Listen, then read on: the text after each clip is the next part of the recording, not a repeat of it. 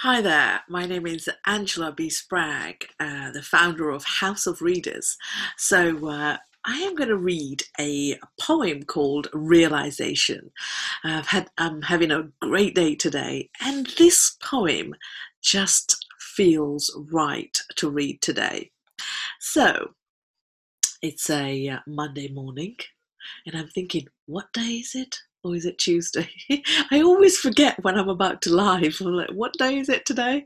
Uh, but anyway, it's not the weekend. it's the new week. So, so um, it is Monday. I've just realised. Yes, it's Monday. and it's you know it's amazing when you uh, participate in uh, different projects it's and you when you work with different people you learn so much about yourself you know eh, it's it's very much like a game of golf uh, i was always told. It's a character building game. So to me this is what networking is to me also as well as golf uh, but uh, networking and working on new projects with new people and finding uh, you know life uh, time um, uh, friends shall i say because I always want to have friends that I can have for rest of my life and uh, and work with them for rest of my life. So I'm very choosy who I work with because I do want people that I'm connected with for a long time. I uh, I am so blessed and so proud, and today has been a very good day for me. So I thought I wonder Valerie Jones has to say about realization. This is her amazing book, Life, Love, and the Pursuit of Happiness.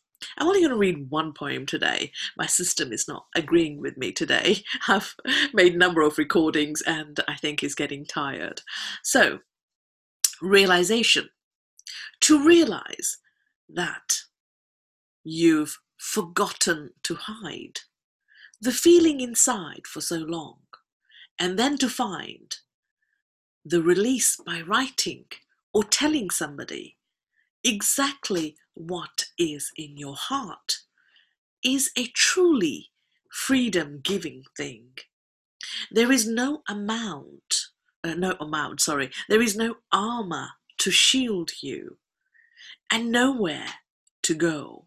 I find I have been set free and the thought of rejection is immaterial because all at once, after all these years, I can truly say I've been true to my heart.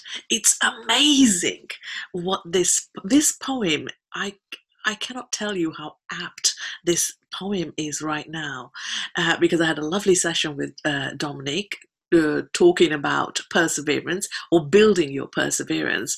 And we mentioned all of these points you know how uh, one of the thing is uh, saying dominic was saying saying true to yourself. And i was saying never cheat yourself or not just cheating others but never cheat yourself.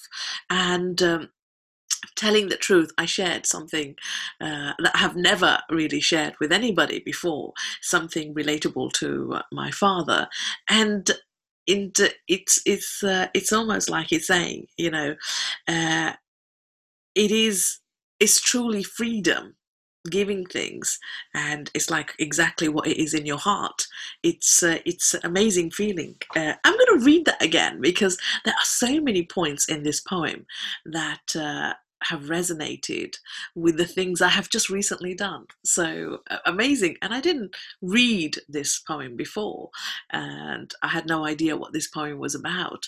Uh, the, the heading grabbed me, and here I am. Realization. To realize that you've forgotten to hide. That is the state uh, I am in. I haven't forgotten to hide. I do not hide anymore.